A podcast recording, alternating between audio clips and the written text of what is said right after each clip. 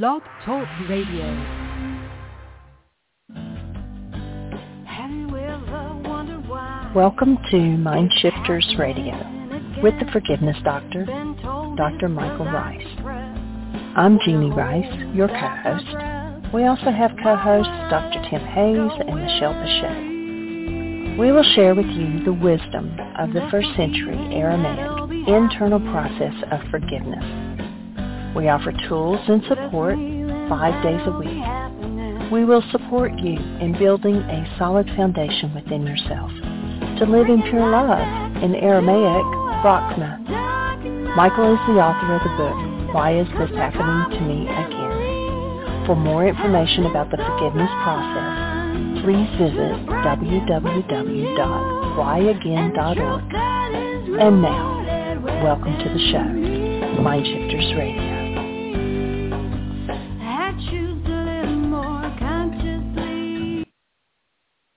Hi, and welcome to the show. Today is December the 26th, 2022. Dr. Tim is off this week, so we're going to be doing pre-recorded shows, and they are all of him going through his own process. The one we're playing today is from August the 28th, 2014, so I hope you enjoy. And Michael and I will be live at 1.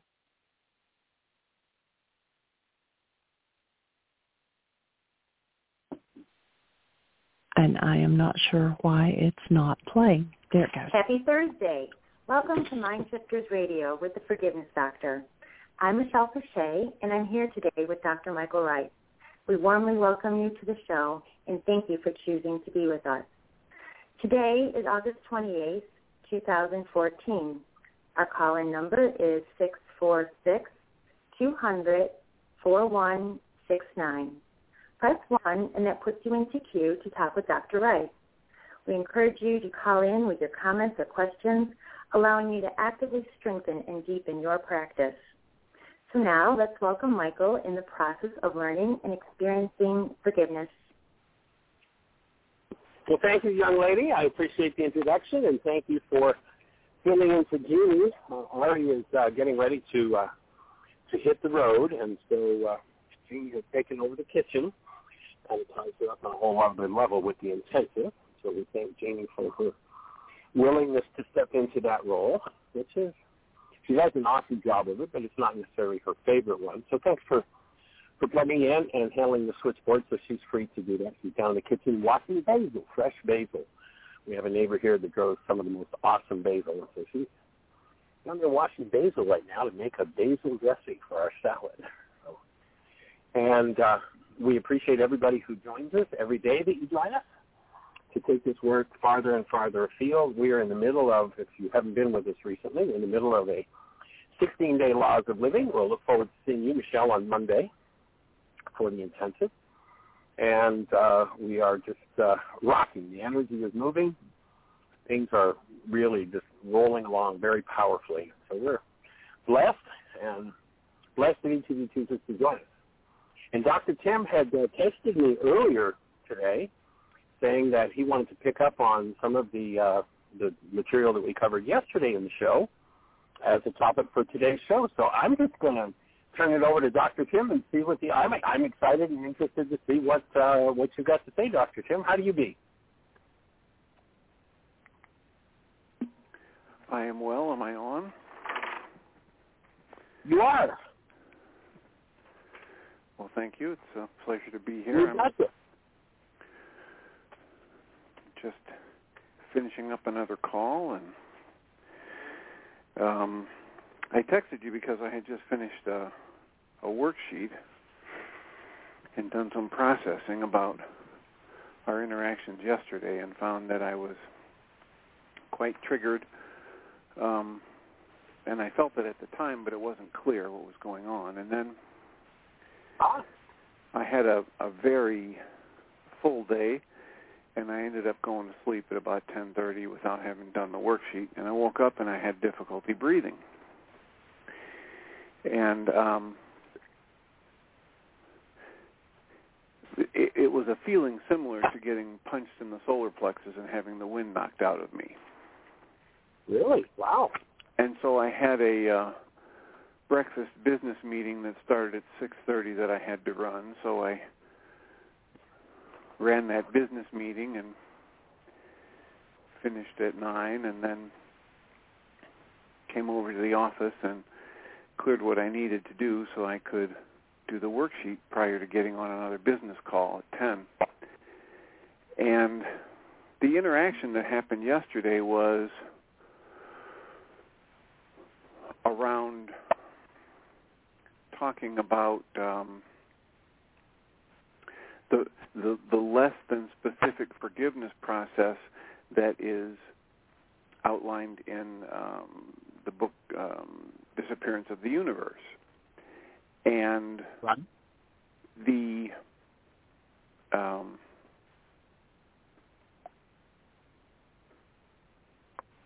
let's see how I'm trying to piece together the where the insight came in.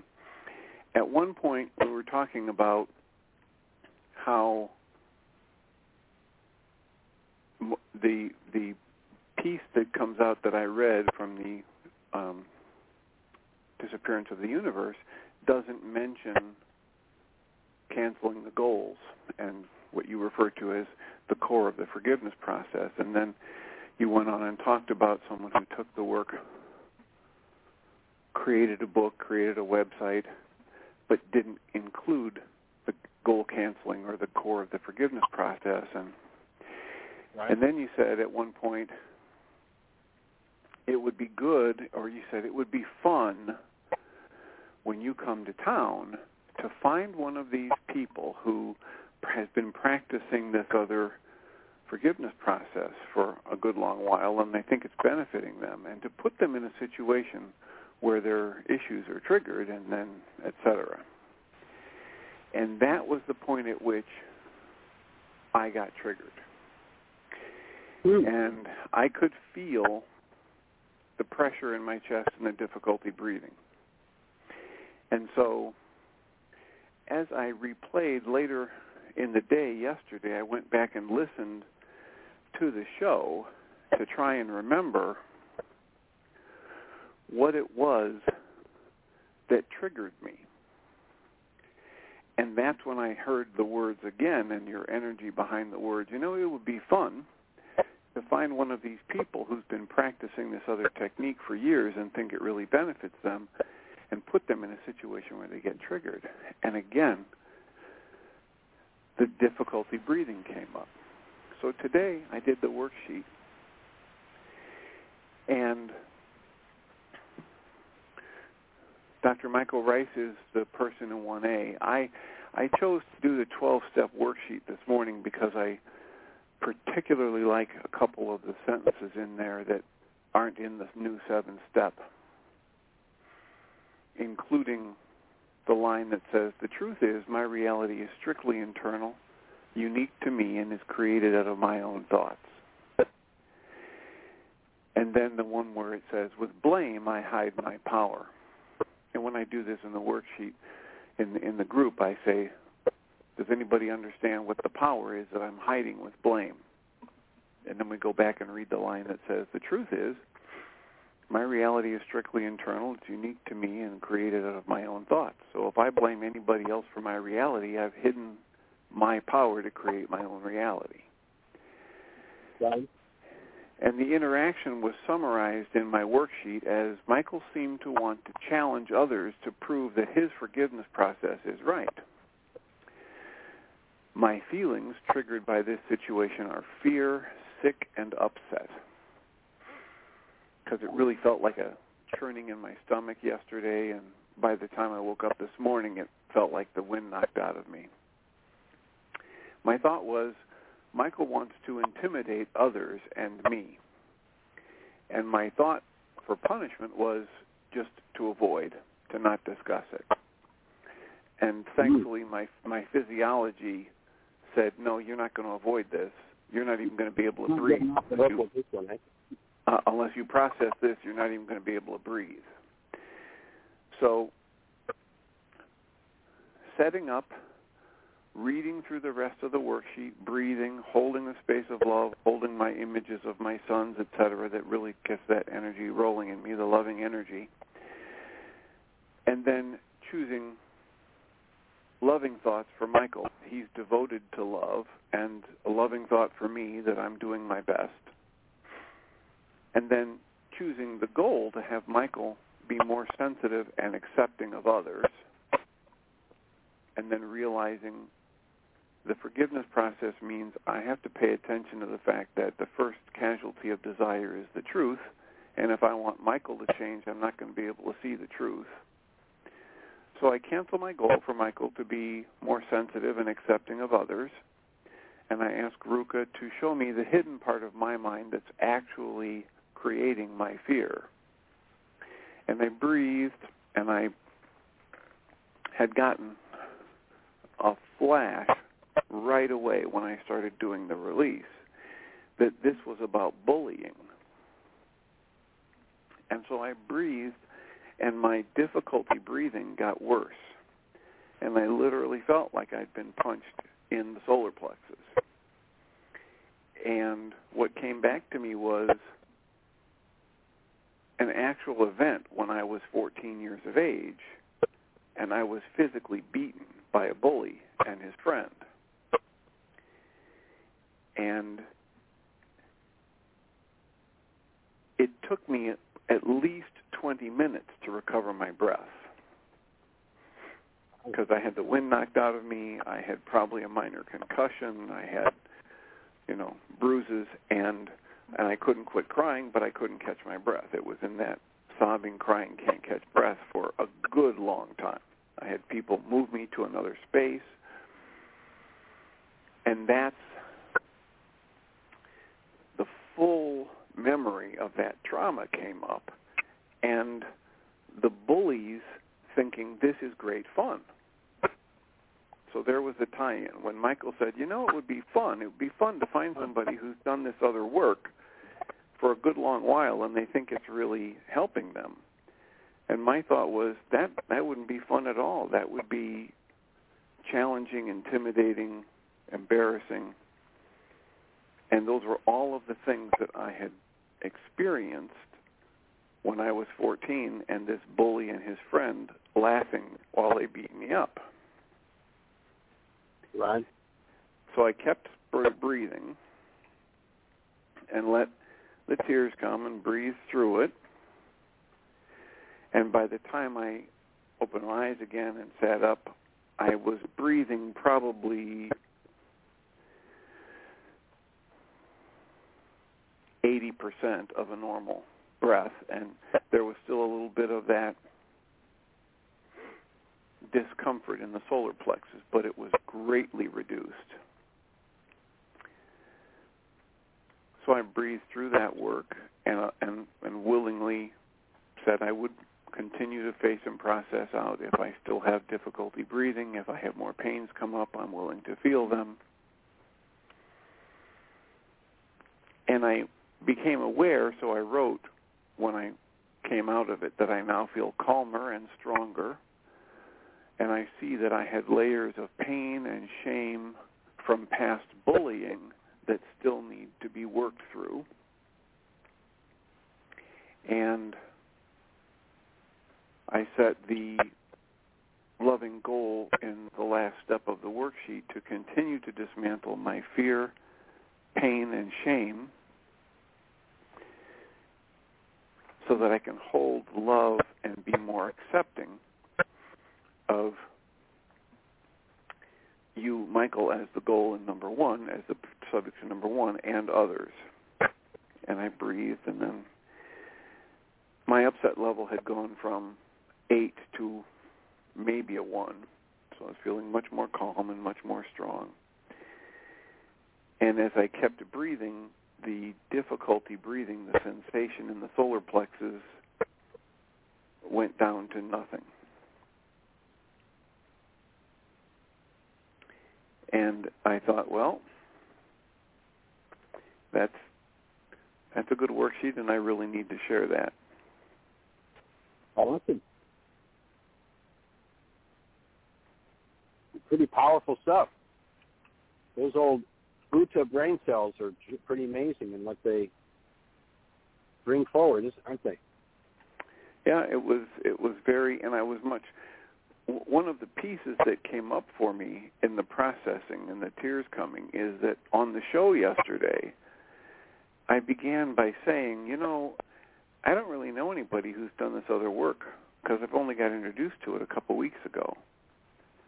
And then a few minutes later, I heard myself say, well, you know, there was this one guy. And I thought, I had been deeply triggered at that point.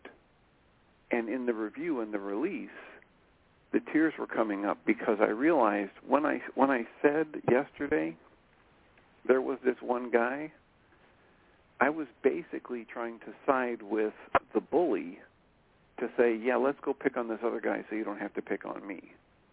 And the truth is, the image of the person in my mind who has come to your sessions in the past and who was at this seminar 2 weeks ago characterizes how innocent, how loving, and how gentle I was when I was 14.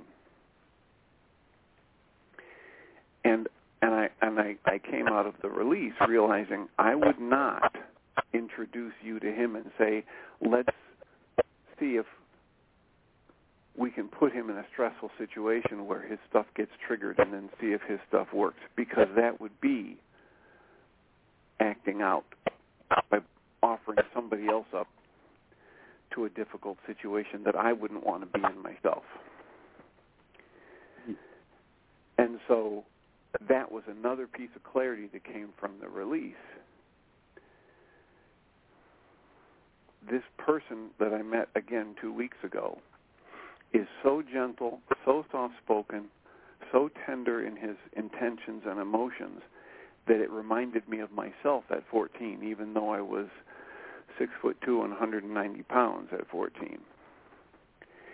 I was not a toned athlete. I still had the baby fat on me. I was like Baby Huey without the strength. And I recognized the dynamic in me yesterday by saying, oh, well, there was this one guy, was basically just to deflect what I was going through at the time and to offer somebody else up and to side with the bully. Mm-hmm. Of course, I would inject there that the perception is that there's a bully involved. I'd invite the awareness that there wasn't one, but that maybe that's the perception.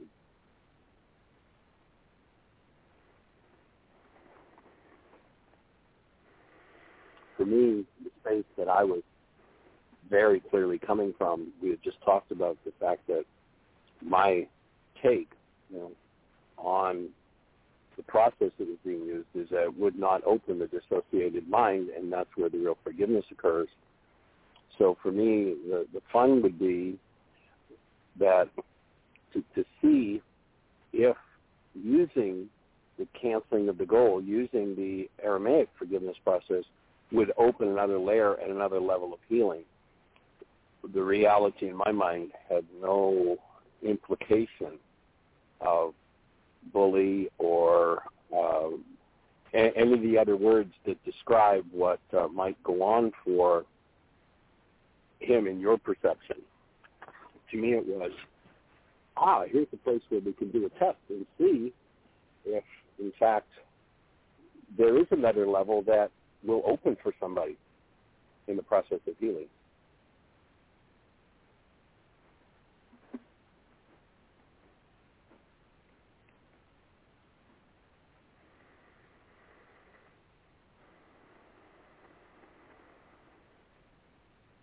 Any thoughts?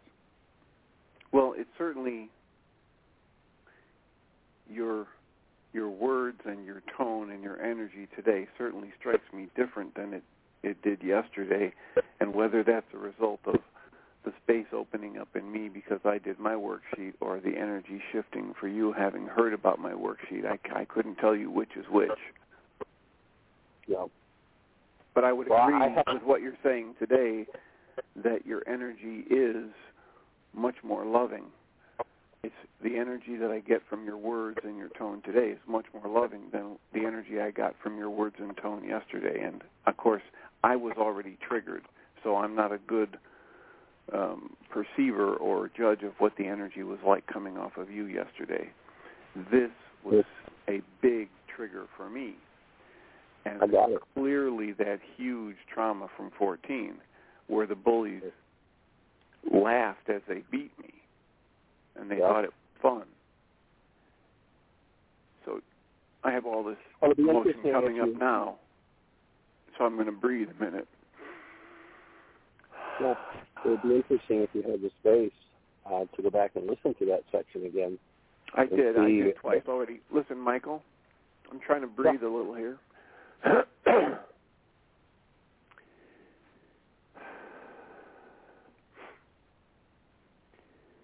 So when I try to say the words, it would be fun. Then once again, here's another layer coming up for me.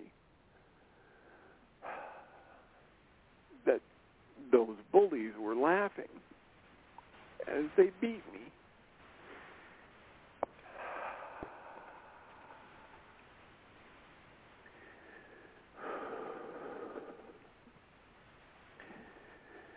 So what your energy was like yesterday, I can't tell you because I was so deeply triggered. Mm-hmm. If you want to go back and listen to it and give me feedback, that would be wonderful. I think your energy has shifted today from what it was yesterday, and for that I'm grateful for the support as I process this. Well, I'm delighted to be the support.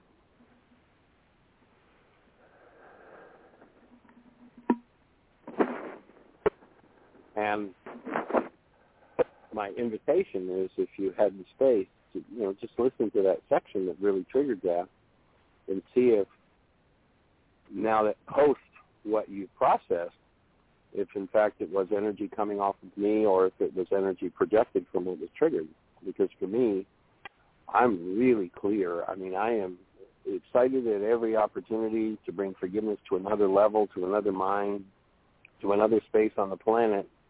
And for me yesterday, I'm also really clear that it was about being able to see and compare if there's another level that opens with that particular piece of the puzzle. Because I think just before I said that those words that were the big trigger, I think I had just said, if I'm remembering correctly, that I felt like the process that they had shared, that you had read, would in no way, shape, or form open the dissociated mind. And to me, if it did, then I'd like to know it. And if it doesn't, then I think it would be fun for somebody who's, and what I was thinking in terms of somebody who's been successful with that work, and see if there's another level to open. To me, that's pretty exciting stuff. And no way, shape, or form is there any concept of we're going to embarrass anybody or bully anybody with that. To me, it would be offering another level and layer of support, especially if it's someone who's done our work before because they're already familiar with the canceling process, to put that into a situation where there is an issue and see if there's another level. To me, that's pretty exciting stuff. And for me, clearly where I was coming from yesterday.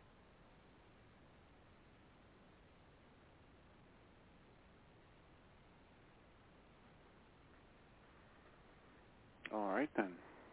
And I think it's awesome that we're having this conversation. Well, there might be a time, if I keep doing enough worksheets, where I have that same perspective on that kind of confrontation. Say that again, Tim. I didn't quite hear you. I said there might be a time, if I keep doing enough worksheets, where I have that same kind of perspective on that kind of confrontation.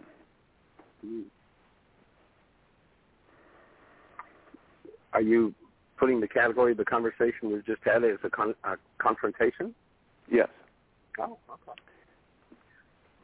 Not the one today, the one yesterday. When I got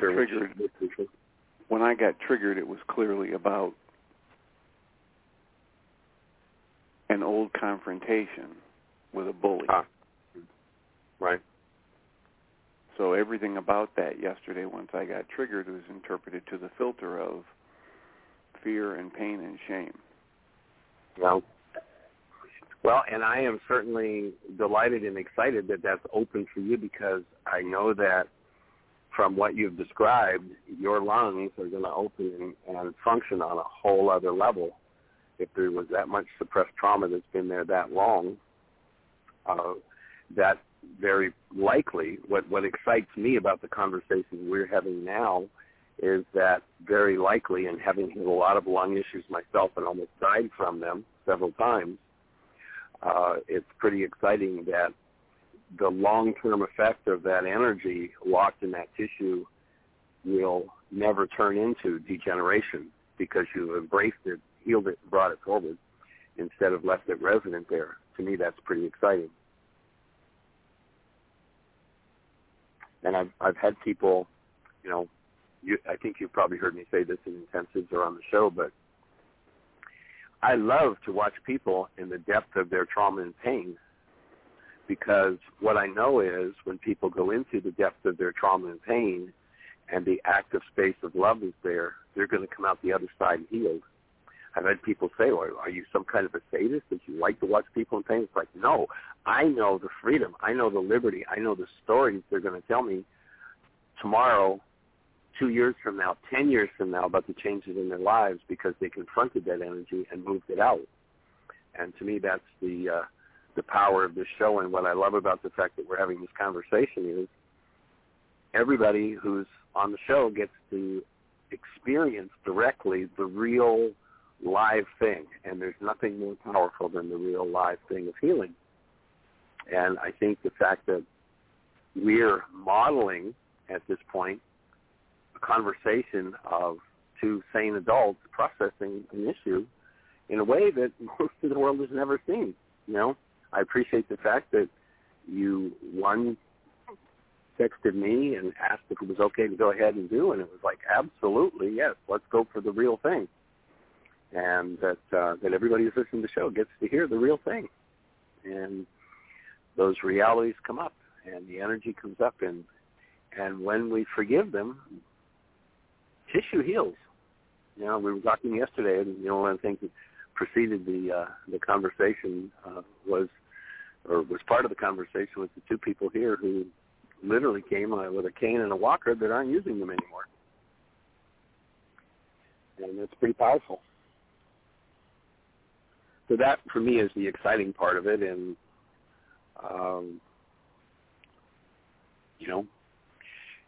this community that's developing around this show and around this work is, to me, so empowering in that regard, and I certainly appreciate the important part of the community that you are, because most people probably wouldn't bring it up. So I'm delighted that you have.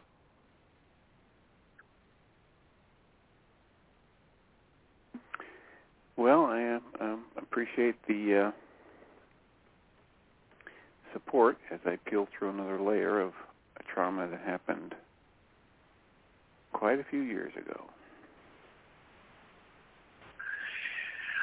Yeah, those moments of the loss of innocence are some of the heaviest ones to move through, for sure.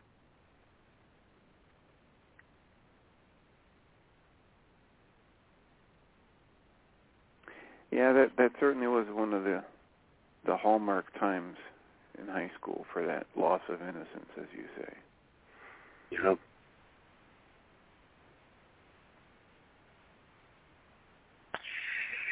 Yeah, when we look at one of the questions we often ask is, how many remember when they knew the world was supposed to be different in the way it's functioning for us today? And everybody that puts their hand up when I ask them, it's like this. It's basically the same question as who's held a newborn child. Everybody's answer when you ask them, what do you remember knowing, if you do remember? And it was about that innocence and that love, that presence of love and the kind of interaction that takes place from that. And to me, that is a great offending energy when it's taken on and covers that up, when it hides that from us.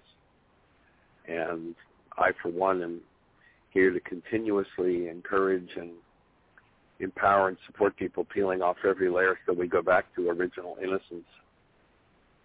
And, of course, one of the gateways that one has to go back through to do that is the power person dynamic of the rage at having given up the direct connection to love. That's such a huge piece, and to move back through that one, and it sounds to me like you just moved through a big piece of it.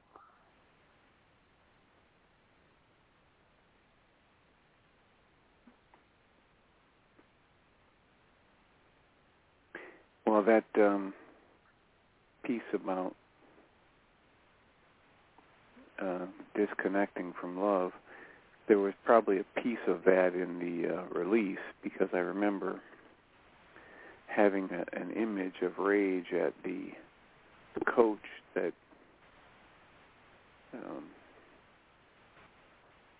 reprimanded me for getting in a fight.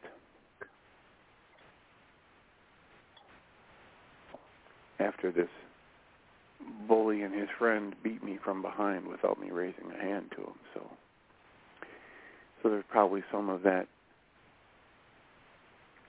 You know, if I was feeling very loving and innocent at the time, and I had rage triggered in me, I was certainly not staying connected to love and thinking about the bully and the coach that reprimanded me. So that was one of several other worksheets I made a note to continue to do as I process this work.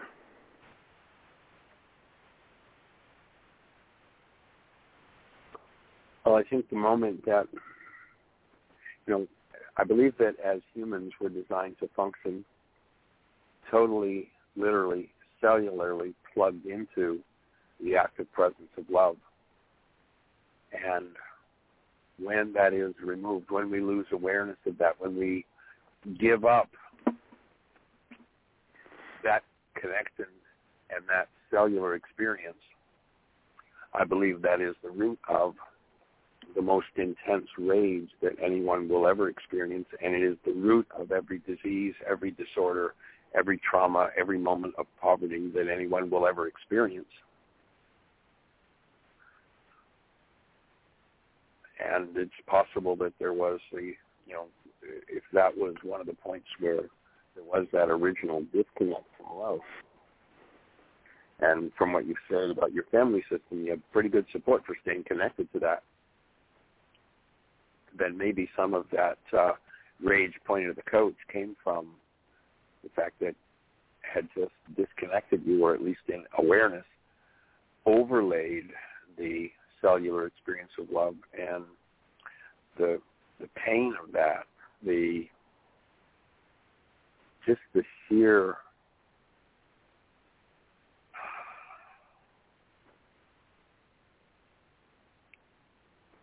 there really isn't a word big enough. Trauma of that is monumental.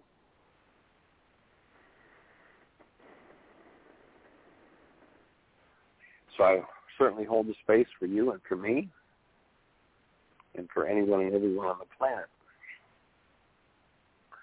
who's ever given up that connection to love to be able to go back through that gate. You know, if you read in the scriptures, the story symbolically that they talk about is how, you know, when we left heaven, God, and of course God's always to blame, always got to find somebody else to blame, but God put these cherubim and fierce creatures there so we couldn't go back.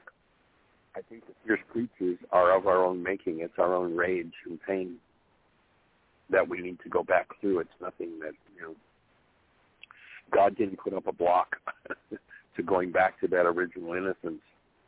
But what we need to go back through is the terror and the trauma of that original disconnect. And it's huge. I've only, in all the years I've been doing this, I've only seen maybe 3 or 4 people go back through that piece. And it's the deepest sobbing the deepest body shuddering, more than I can describe with words when it happens for somebody. So maybe canceling that goal for the coach might facilitate another piece of that one being dissolved, if there's any of it left. Well, I will certainly continue and do worksheets on it, and I'm feeling fairly complete for the moment, so I thank you for your support. If you want to see if there are hands up or anything in the chat room. And awesome. Well, you have my support and my huge appreciation for the willingness to bring it forward. It's huge, huge appreciation. Thank you. So, Michelle, young lady, do we have anything happening in the chat room to be aware of, or do we have anyone with a hand up and phone to you with a question? Yeah, we've got a couple people with their hands up and a conversation in the chat room with several people. There's a gal here from Alaska. Her name is Angela, and I guess she was at Heartland earlier this summer doing Why. Just a few weeks ago, yes. So I guess she's off work with some respite, and so listening to the phone, and I invited her comments or questions, and she said it is an amazing discussion and is holding a space of love for Dr. Tim. And And Michael, I hope. Well, actually, Michael, we were talking about that we mutually experienced being triggered with fear and anxiety sometimes when we're with you. So I just admire Dr. Tim today for really having the courage to move through that process with the object of its trigger, and that is such a wonderful role model from myself and for our listeners. I think it's one of those archived, special shows moments. Well, wait a minute now, Michelle. You mean you think there's been another time that someone's had to do a worksheet on me besides this one with Dr. Tim? No. No, really? No, it couldn't be. He's so calm, cool, collected, eloquent, well-spoken, well-versed, experienced, and today was the first time I ever heard him cry, and so it was neat. Dr. Tim, thank you. Powerful. No, I think Jeannie's done some worksheets now and then, maybe. I don't think she's ever had to do one on me. No, couldn't be. Actually, Michael, I was kind of curious if while Dr. Tim was doing his process, if anything came up for you. Yeah, actually, I'm planning to do a worksheet because there's an old issue for me that popped, and it's one that I've visited many times over the years. It's been a while since I've had to visit it, but I plan to, and that is that of being misunderstood. Misinterpreted. So yes, I'm going to do some work around that aspect of the conversation. Awesome. I understand that one myself. And Angela came back and she said, "Michelle, let him know I'm holding a space of love for Michael too." So and Angela, I love the picture that you sent me of that awesome meal that you created out of your Heartland experience and out of the Rotsame's book. Yeah, she sounded like she had a really good experience here all the way from Alaska. So there are a couple people with their hands up. I think we've got about 20 minutes left. Rex, we're going to have to put you on hold because area code 630 was first, but they just disappeared. So hopefully they call back, and I guess we'll say hi to Rex first. Hi. Well, hello there. How are you? They're welcome. I'm doing wonderful. I'm going to dish down and go outside so I can do this with silence. It's kind of a lot of people out here, too, so let's see how it works. Yeah, there's more people out here than there was inside. Okay. Maybe you go out on the side deck. Well, we'll see how it works. You sound fairly quiet, Rex. What's happening? Well, wonderful. I appreciate you, Dr. Tim and Michael, for being open and receptive to the experience. And yeah, Tim, when you were in your deepest part there, when some emotion was coming up, I felt also resonated and triggered because I was bullied a fair amount. I wasn't a big kid. I was a little kid. In ninth grade, I weighed about 78 pounds and really small. I was about 5 foot. And I got beat up pretty bad when I was 14 as well, interestingly, and then made a commitment that, as I'm sharing it, a little bit more is coming up, so that's good. I made a commitment. Hold on, let me move to another space. Yeah, it's right in here again.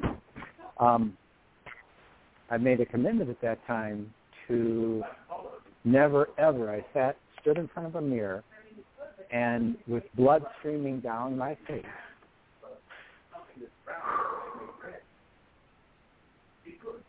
I made a commitment to never let anybody lay a hand on me again without fighting back.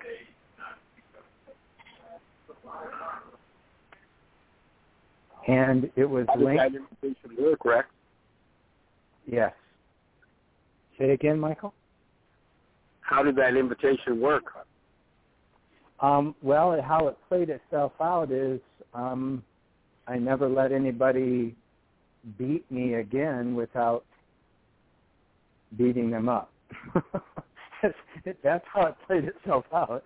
It's like as a little guy, I can be a little feisty, and I learned how to defend myself, and I was a wrestler and so on and so forth. But essentially what I did is I took that emotional, impactful experience and made a commitment to myself in such a way that was based in rage.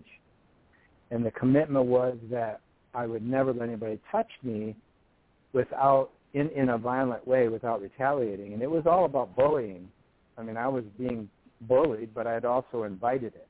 Not like you, Tim. I don't know whether you did or not, but I did, and that's the setting. And the experience I had was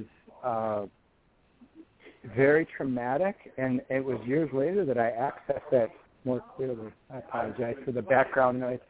I'll try to go outside again.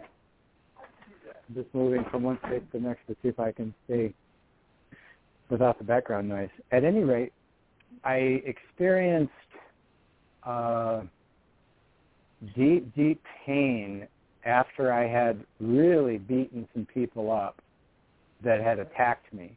And I kind of egged them on, and I had that in my field, for someone to try to pick on me so that I could prove that I was no longer going to tolerate that type of behavior, which was really not very pleasant to live with. And it was a blessing when I released all that and I let go of the idea that I had to strike someone who may strike me.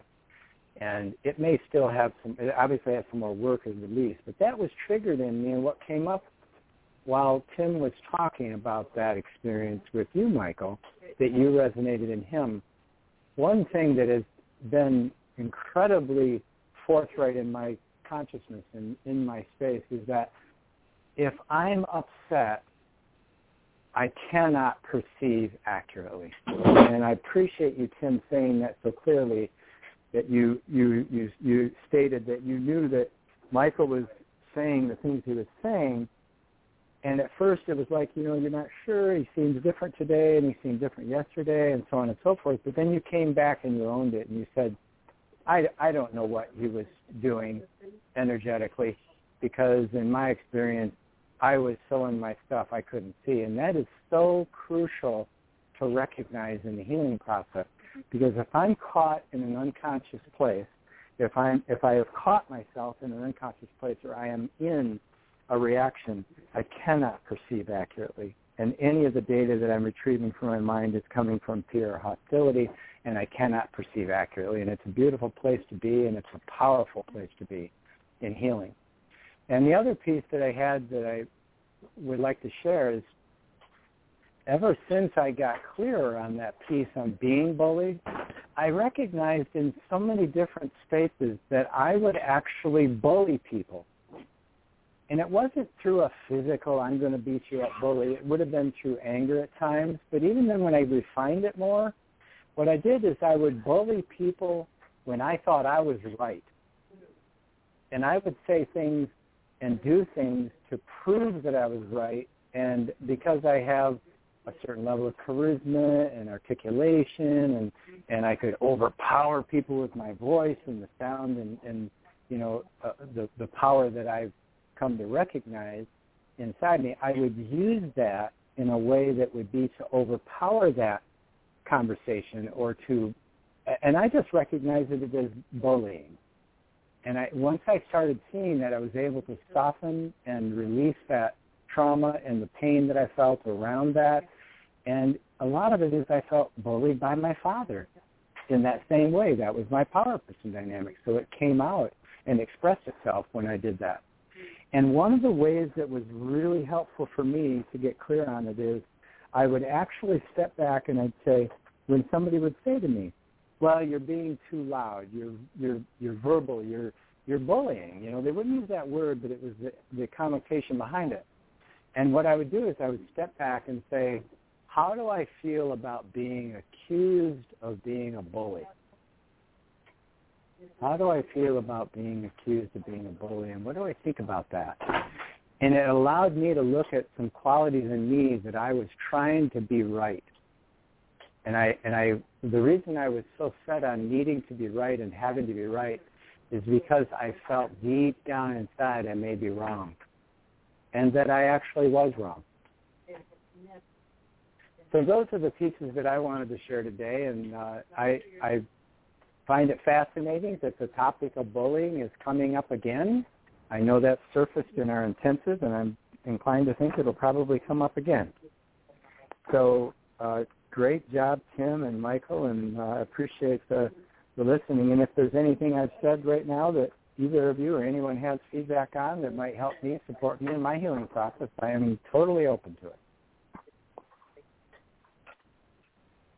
Well, the first piece of input that I have, Rex, is to, and I don't know if you heard the way I languaged my question to you, but my question was, how did that invitation work out for you? Because when you think of it in terms of regulatory speech, it was an invitation to bullies. Nobody's ever going to lay a hand on me again, and I'll fight back. Is lay a hand on me again, the energetic dynamic. And so if you haven't looked at that or thought of it from that point of view, that might be a good word seed, and let the last vestiges of that go, for sure. And the other thing that comes that might be a worksheet you might do for yourself and for Jeanie is that the whole challenge of Jeanie running into the issues that he did started with him being beat up and bullied. Yeah, I will. That's a good insight. Yep, because that's related to what appeared to start his whole process of the 4 years through the mental health system when he was attacked and obviously bullied, you know, beat up by a gang. And how does the invitation go? Let me answer that because now I understand what you're asking more clearly. The invitation went in such a way that I had a guy that was kind of a big kid, and he was bullied, and he actually kind of egged him on a little bit. I didn't really like him. It was in high school. And he said he was going to beat me up, and I said, yeah, whatever. And I just ignored it. Well, he called me out in front of about 300 people in a lunchroom. So we went outside, and I proceeded to beat him to a pulp. And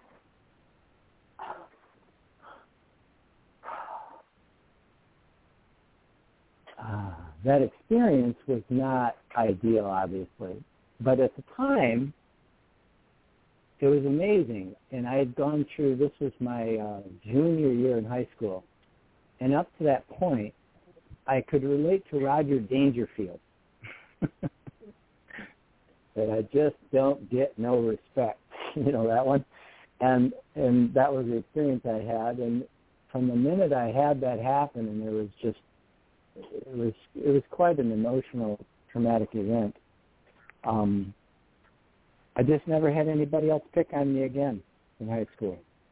So the message was sent to my mind that that was actually a constructive thing. I stood up for myself, and what I've learned since then that that wasn't. It was reinforcing the rage. It was reinforcing that it's healthy to attack someone or even defend apparently by attack. Because there's ways I could have gone around that I could have just, well, who knows what I could have done. That would have been looking back and trying to make it different, which I'm fine with what happened because I've learned so much from it.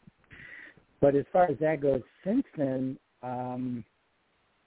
you know, Michael, the invitation ended up being is that I think it was a part of that process that people wouldn't give me feedback. I think it worked in the reverse. Rather than resonating that people would come and attack me, it was that they didn't feel safe attacking me, or not even attacking me, but just giving me input and feedback. So I'm not seeing it specifically that I would be attacked by someone directly like I had put out, or that I would have to do it through violence. It worked in just the opposite, I think. But I'll definitely give that some more heartfelt consideration, and I again acknowledge you, Tim, for opening your heart and your mind and bringing that to our attention in this conversation. And as you know, brother, I support you in your healing process, and I'll continue to hold the space of love as you continue to grow and heal. Thank you. It's appreciated. And Rex, I definitely support you in clearing that frequency out of your genetics, totally, completely, 100%. Amen and women. Yay. Yeah, for all of the above. Rex, you know cool. What's so fabulous is I'm sharing the radio show today with a client, and she's very new to the work, and it's amazing because her father was a bully, and her husband is a bully, and, you know, now she's in her 7th decade, and she's finally willing to heal it, and I'm so excited because this resonates so deeply with her. So thank you both. Mark, what do you think? Well, we hold the space, young lady, and I'm talking to that young lady in her 7th decade. We hold the space for all of that healing. Thank you. What a privilege to be able to. This is the second show I've been able to listen to, and I am most appreciative. Thank you. Well, you're certainly most welcome to join us 5 days a week for the rest of eternity. Thank you. Maybe I should bring her down to Heartland on Monday. There you go. Mark? Yes. Can you hear me? Yes. Hey, we can hear you loud and clear. Welcome. Hey, thanks a lot. I was the 630, and I dropped off. Here. Yeah, right. I know. Well, it's interesting because we were talking a little bit about bullying on our call this morning, so it was really just resonant that we're all in tune with this. So I'm going to offer a different perspective. I'm the guy who was the bully when I was a kid. And I realized it in the last few weeks as I was working through my own bullying energy, because I've been bullied, but I've also been the bully. When someone's bullying, they can't hear. So the people around them who want to give them feedback tend to give up and stop providing the feedback because they're not listening anyway. And so they're kind of this give-up process. And when I realized that I was bullying my own self and my family, I started to back down and started to listen. But it took sometimes 2 or 3 people to tie me down, if you will, and say, are you hearing what we think we're saying? And so that happened on our call today, where I was paying attention. I'm like, Brea, what did you hear? Tim, what did you hear? Rex, what did you hear? And when I heard it from 3 different people the same way, I'm like, okay, then I'm listening. And so now I've got to learn that the person in front of me is a reflection of the divine, And whatever they say, I need to listen to with an open heart and discern whether it's appropriate for me to act on or not. But I was getting triggered a lot by my bullying energy. When I cleared it, I started to open up and listen, and that's what it takes for a bully to start listening, or at least that's what it took for me. It takes sometimes multiple people saying, hey, you're being a bully or you're not listening. And so I wanted to add on just a slight amount to what was said earlier from Tim. And I was hearing a little bit of the bullying in the conversation on the call yesterday. I went back and listened to it just a little bit. And so I'd encourage everybody who wants to hear what that sounds like to listen to it, but listen to it with a filter that is from love and hear how it does sound different. Because, Michael, your explanation was so clear. I'm like, oh, my gosh. Even though I heard it my way, I heard it through my bully filter, too. You weren't bullying at all. You were just trying to be loved. You're just trying to get, like you said, get to the answer, get the work out. But our filters just kind of can skew things sometimes. So I recognize that and acknowledge it, and I forgive and release that energy in me that skewed it and let that go. And I'm going to promise and commit to everyone on the show today that from now on, with my family and with the people around me, I'm going to listen a lot more. So that's all I want to say. Thank you. All right. Cool. And I'll join you in. Like everybody here, too. You have a good show, Michael. Thank you very much. I feel so blessed that we have this gathering of minds that are about healing. And the fact that we've got all this in archives for eternity to make available to all of the generations to come, to me, it's pretty awesome. And I guess we know the title of this one. Why Are They Doing This to Me Again? Well, we're down to about 2 minutes.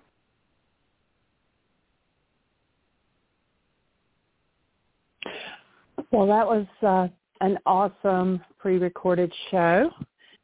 Dr. Tim is away this week, so every day he has lined up a show for me to start that is him going through his process. And so you're going to get 5 days of Dr. Tim processing. That one was from 2014. And so that it was a blessing to hear it again. And I see Susan's hand's already up. I'm going to turn on your microphone. We'll give Michael a moment to dial in. The show, the pre-recorded, ended just a couple minutes early, so we'll give him just a few minutes. Hello, Susan. I hope you had a Merry Christmas. Hello. Merry Christmas, and thank you. First of all, thank you so much for your long Christmas card, which came ages ago, and I'd never thanked you with all your news in it. And thank you for running these. Dr. Tim really set us up. He told us about what the shows would be about, and I love that this one happened way before I knew you guys at all. I think I wasn't on the scene at all, and Dr. Tim, I guess, was still doing. Yeah, he must have been sharing the hour with you. Yeah, he was, and yeah, it was before he agreed to do a second hour on his own. So for the first 8 years or whatever, I don't know, he was co-hosting with Michael. So, right. Yeah, this was one of those. You were still doing that when I came on the show. I don't know how I first heard about the show, but just all of a sudden I was in. And I thought, this is it. And we're glad you're in. And I have to say that replay was fantastic. It was brave. Yeah. Yep. I just loved it. And thank you so much. It was just inspiring to dare to bring up the elephant that's hanging around. I mean, don't mention the elephant. So yeah, it was beautiful. Thanks. I don't really have, I might come back on because there's a lot going on around here, but I just wanted to say how wonderful to be set up and prepared. Usually, or very often, I'm so busy that if I know something's going to be a replay, I'll hang up and go do what I need to do because I know I've heard it before or maybe not. And anyway, and so right. I'm very eager to hear these replays, which are guaranteed to be blockbusters because they've been curated. So, right. Yeah, he's picked out 5 good ones for this week, and so I enjoyed listening to it too because I have to get on early to start the switchboard and dial in, as host or whatever in order to start the recording. So I've been listening to it the whole hour as well, and it was awesome how it triggered Rex and Mark and, everybody else, and then Michael. And so everybody got an opportunity to get in there on the subject. I know. It was great. So thanks. Yeah. Thanks a lot. Awesome. Well, you are welcome. Thank you for being with us. So I'll mute you, and then if you just press 1 again, it will take your hand down. And then if you want to talk again later, press it again. So I'll press 1 right now. Okay. Okay. And I may have to mute you before it takes your hand down for me, but then you can press it again if you want to come back on. Oh, there's Michael. Hello, Michael. Welcome. Susan was just saying she was grateful for the show. This was one from 2014. And it was before she ever came into the group. And so she said it was awesome to listen to everybody processing and the same issue coming up for, around bullying for several people who were on the call. And she was just saying she was grateful for it. And she said she had something else she had to do, so she was going to go away and said she might come back. Cool. Sweet. Well, honored and delighted that everybody that's here is here to move this whole conversation to the next level.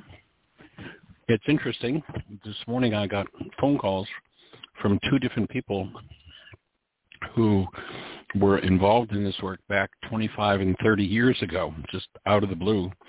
I thought they were both spam calls. I don't usually answer spam calls. Unknown names come up, but I answered them both, and instead of spam, it was 2 different people, one who actually just about 6 months ago had moved to Bull Shoals Lake, just across the lake from where we are at Heartland, and she and her husband had met some 40 years ago and had challenges, and when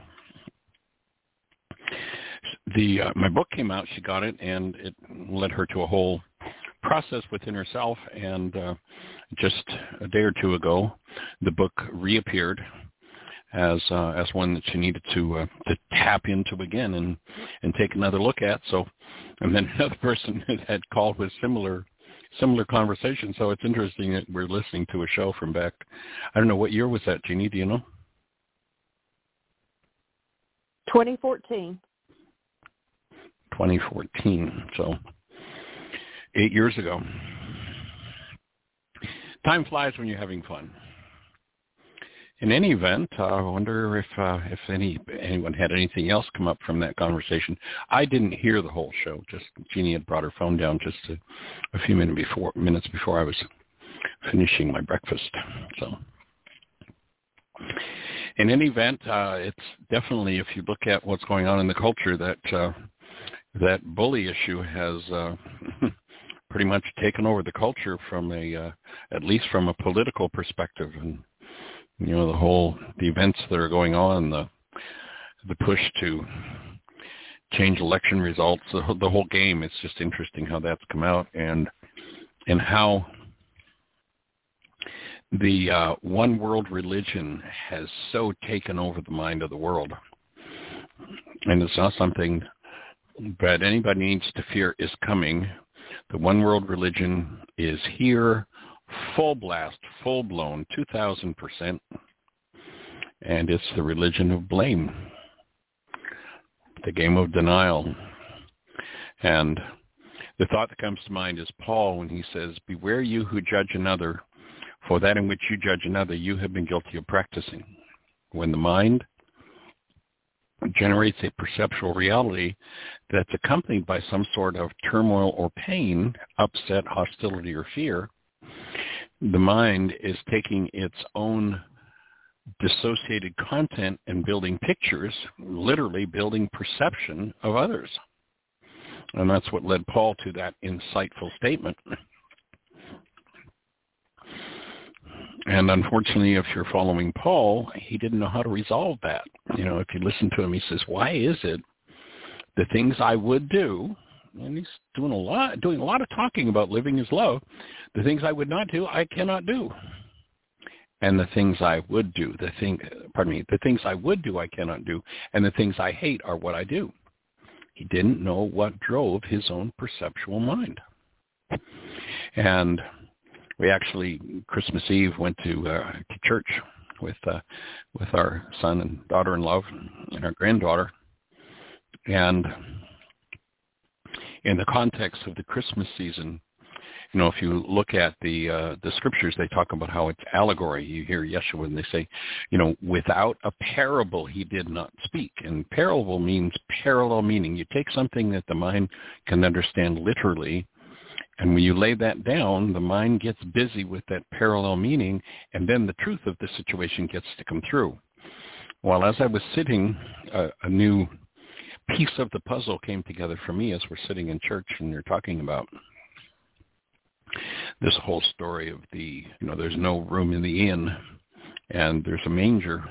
And I would offer that a mind that still holds hostility or fear is an ill birthplace for the presence of love to arrive, to show up. And that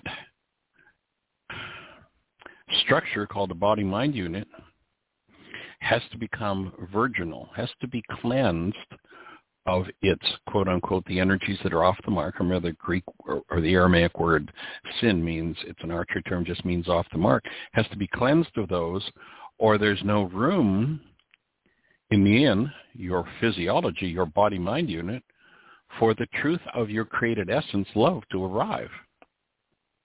And so what happens, it's born into a cheap, lowly place, a manger.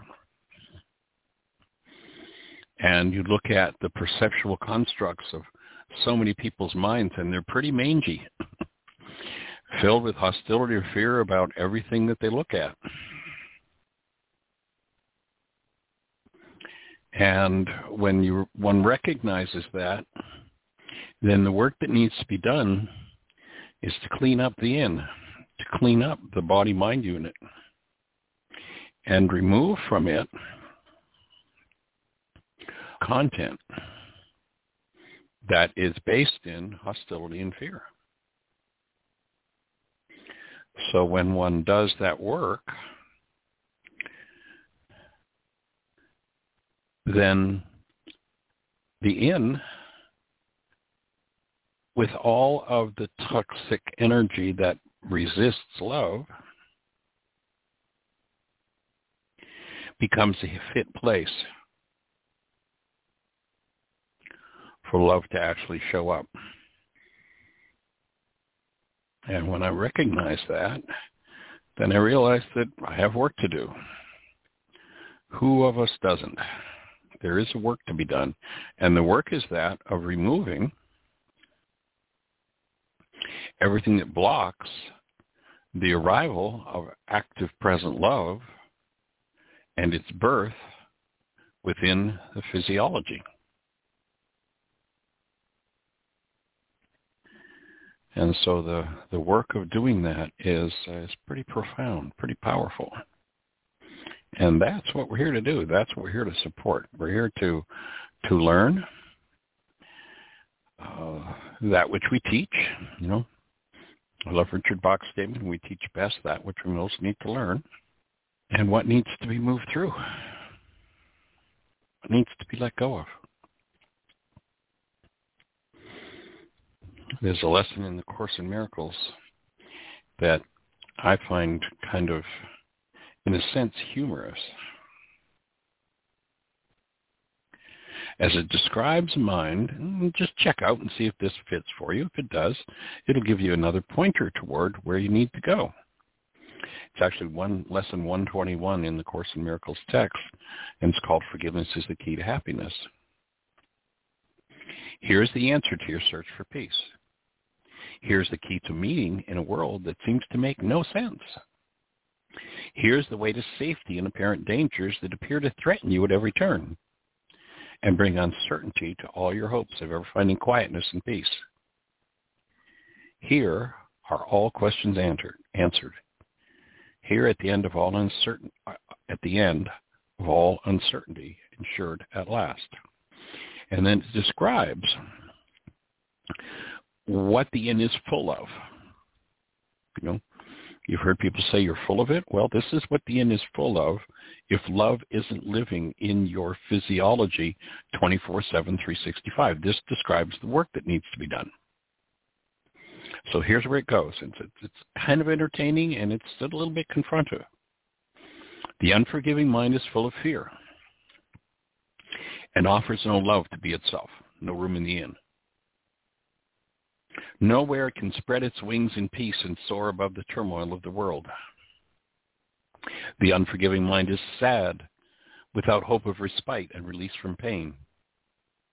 It suffers and abides in misery, peering about in darkness, seeing not, yet certain of the danger lurking there.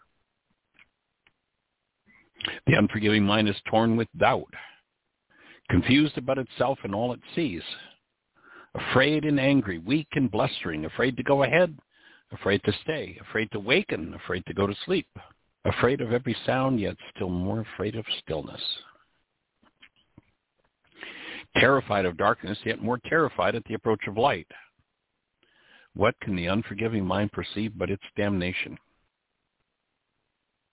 What can it behold except the proof that all its quote-unquote sins are real? The unforgiving mind sees no mistakes but only sins. It looks upon the world with sightless eyes and shrieks as it beholds its own projections rising to attack its miserable parody of life. You know, it's interesting how the unforgiving mind is sure that there are at least 10,000 reasons for its upset, for its hostility, for its desire to run. It's sure there are 10,000 reasons because the single reason it sees all those things is within itself, and that is projected into everything that it sees. So if your mind gives you, oh, I have this reason, oh, I really need to be upset, I need to really get something done about, oh, yes, that really needs that, now that really. Notice that the inn is full, and it's full of corruption. So, again, this lesson goes on. This unforgiving mind, one that has everything to blame. I mean, it doesn't matter what it looks at. It can put its upset into anything or anybody, and oftentimes, especially the person it says it cherishes the most, because that's the only place where the veil opens. And so one oftentimes does that projection on anything and everything that the person they're close to does, their minds contain. So this unforgiving mind looks upon the world, and of course that's a world of perception between its ears, with sightless eyes, and shrieks as it beholds its own projections, rising to attack its miserable parody of life. If you're miserable, guess where the misery is? It's inside of you. It's not outside of you. Sooner or later, you got to face that. You got to stop pretending that it's about what anybody else does. If it's there, anybody else, any action can bring it up. Or no action at all can bring it up. Oh, I have to be on the run. I have to get away. But the thing it's trying to get away from is within itself. The unforgiving mind wants to live, yet it wishes it were dead. It wants forgiveness, yet it sees no hope. It wants escape, yet can conceive of none, because it sees the sinful everywhere. Why does it see the sin? Remember, that word sin is off the mark. That's all it means. It's an energy dynamic, archery term. Why does it see sin everywhere? Because of what's inside of it in content and to every construct that it makes. The unforgiving mind is in despair without the prospect, and it looks at something and says, oh, this is never going to end. Well, guess what? It's never going to end until you say, oh, this is inside of me. I have work to do. I got to stop pretending it's outside of me. I've got to stop pretending that the misery that's moving in me is caused by something outside of me. You remember another spot where the Course says, ears deceive and eyes see falsely.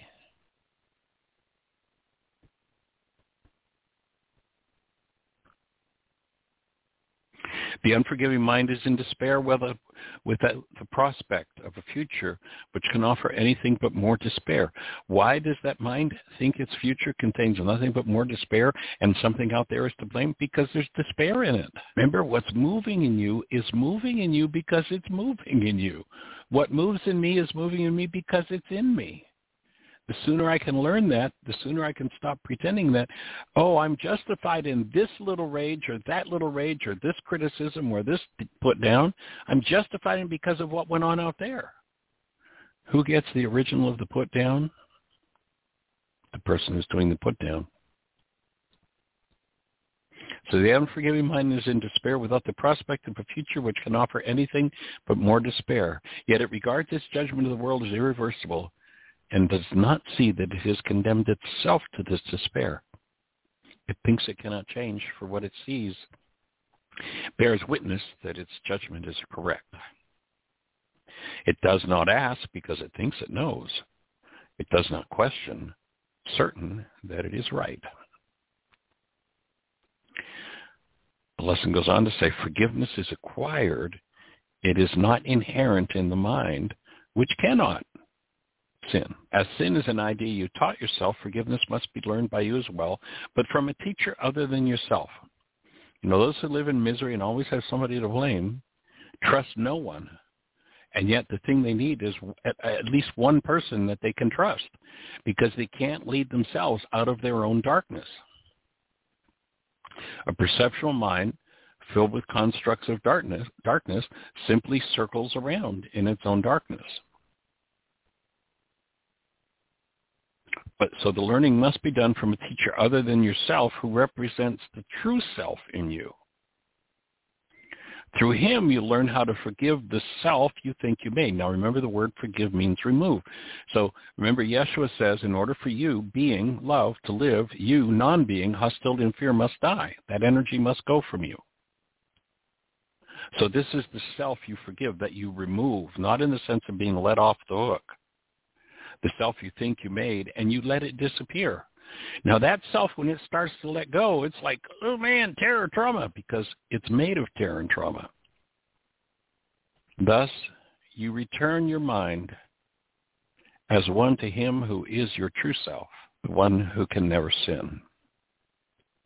Each unforgiving mind presents you with an opportunity to teach your own how to forgive itself. And remember, that means remove itself, not let itself off the hook. Each one awaits release from hell through you and turns to you imploringly for heaven here and now. The unforgiving mind has no hope, but you become its hope. And as its hope, you become your own. The unforgiving mind must learn through your forgiveness that it has been saved from hell. So as one starts to observe, oh, the key to this whole thing is taking responsibility, owning what's going on inside of me, and then removing it. And the removal of that self-inflicted hell, remember the acronym SIN, S-I-N, self-inflicted nonsense. The removing of that in the ancient teachings was called salvation. So the Course goes on here to say, as you teach salvation, you will learn. Yet all your teaching and your learning will not be of you, but of the teacher who has given you to show you the way to you. Today, we practice learning to forgive. If you're willing, you can learn today to take the key to happiness and use it on your own behalf. The exercise devotes 10 minutes in the morning and at night, another 10, to learn how to give forgiveness and receive it too. The unforgiving mind does not believe that giving and receiving are the same, yet we will try to learn today that they are one through practicing forgiveness toward one who you think of as an enemy, one whom you consider a friend.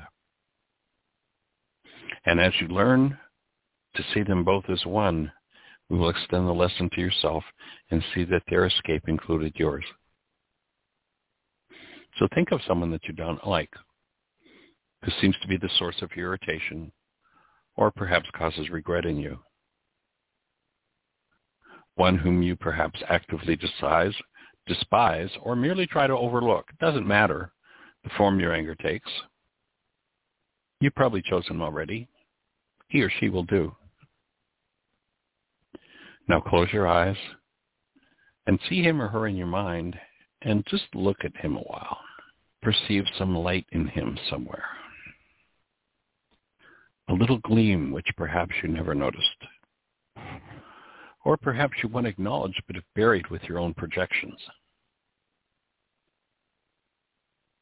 Try to find some little spark of brightness shining through the ugly picture that you hold of him. Look at this picture till you see a light somewhere within it, and then let the light extend until it covers him and makes the picture beautiful and good. Breathe. And look at this changed perception for a while. And turn your mind to one you call friend. Transfer the light you learned to see around your former enemy to your friend. Perceive him or her now as more than friend to you, for in that light his or her holiness shows you your Savior, saved and saving, healed and whole. Then let him or her offer you the light you see in him, as your enemy and friend unite in blessing you with what you gave.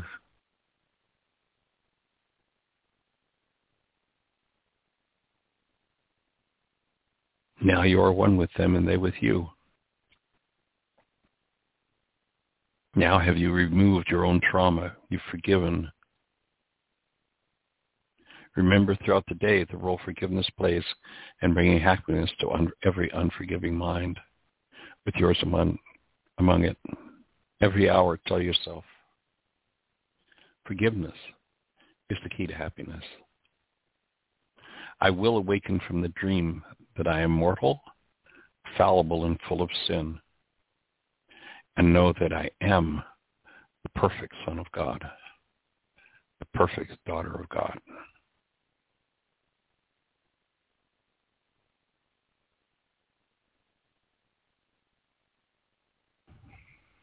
And breathe.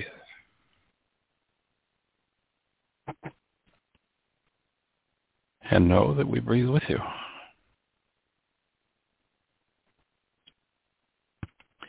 And that our purpose here is to literally make available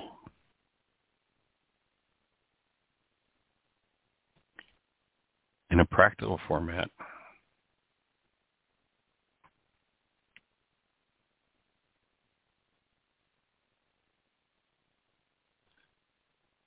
total presence of love and experience of the tools of forgiveness. And remember that in that process, as you tap into the presence of love in you,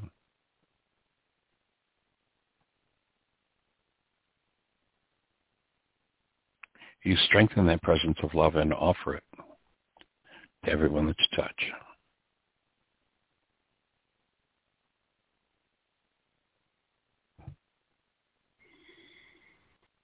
and breathe that presence of love into your structure where it belongs.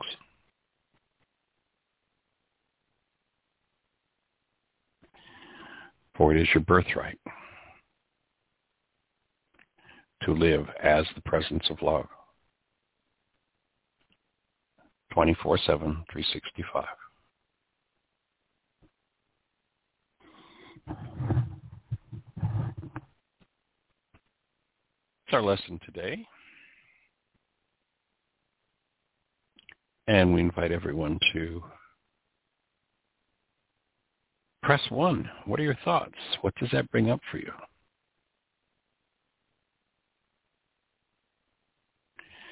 Does that make sense for everybody? Any questions about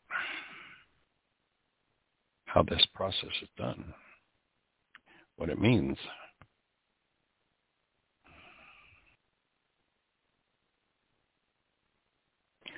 So if you're out there in listener land,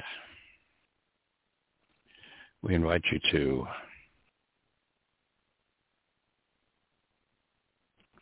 if you're on one of those stations where we can't see you,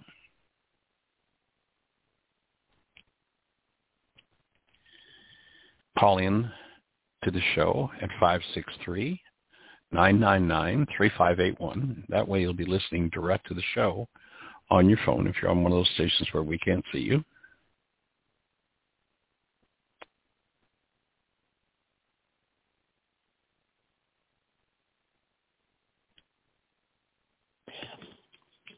Well, nobody has a hand up. And if you have a question or thought for us, put a hand up. There you go. Except Susan said her hand's really not up, but if we needed somebody to talk, she's on. So, hello, Susan. Well, let's go for it, young lady. What's on your mind? What did that lesson on bullying bring up for you? Oh my goodness, I was bullied in high school too, in a very different way. It didn't really. What resonated was how courageous Michael and you were to stay with. I mean, you could have sort of gone into self-defense or something, but you didn't. You hung in there, and he hung in there, and he kept saying, this is still a real issue, and he was gasping for air. And you aligned with him, talking about your lung issues, and you aligned with him in all the ways you could, and I just thought it was I'm so glad it was replayed. I'd never heard that one. I wasn't a friend of yours yet. That show was. Well, there's a lot of gold back there. Oh, my God, there is. Just gorgeous. And those old shows. Yeah. So anyway, the whole theme of our Christmas has been, because of that book I've been reading and work, which the end result of your worksheet, the enlightened goal is always about loving, being love, not loving somebody, but being love and getting into that functioning space. Is love. And, yeah, and the Brother Van book is sort of like it's an emergency bypass. Wherever Brother Van says, bless everybody, bless the cars that go by, and see them. See the people in the cars and the people you see everywhere as whole and productive and happy or whatever they want, doing well, healthy, fulfilled. He even suggests it's a way of giving up a goal in order to get to the enlightened goal fast. He says, when you pray, don't pray for something to happen, because the way you teach, Michael, is the same thing. He says, you're actually acknowledging that it isn't happening yet, that it's not okay yet, that there's a need yet. He said, the more effective prayer would be to thank God for the wholeness of this person. Thank God for Mr. T, for instance, to be in his right mind and loving and getting a right perspective and healing from whatever trauma causes him to do what he's doing. Go across everybody, see them as whole. When you pray, see them as whole, and thank God for the fact that it's already done. This isn't my idea, but it seems like I feel as if I'm walking around doing enlightened goals without even doing the worksheets, except when it's a real trigger, but they're not on what haven't been. Become the habit.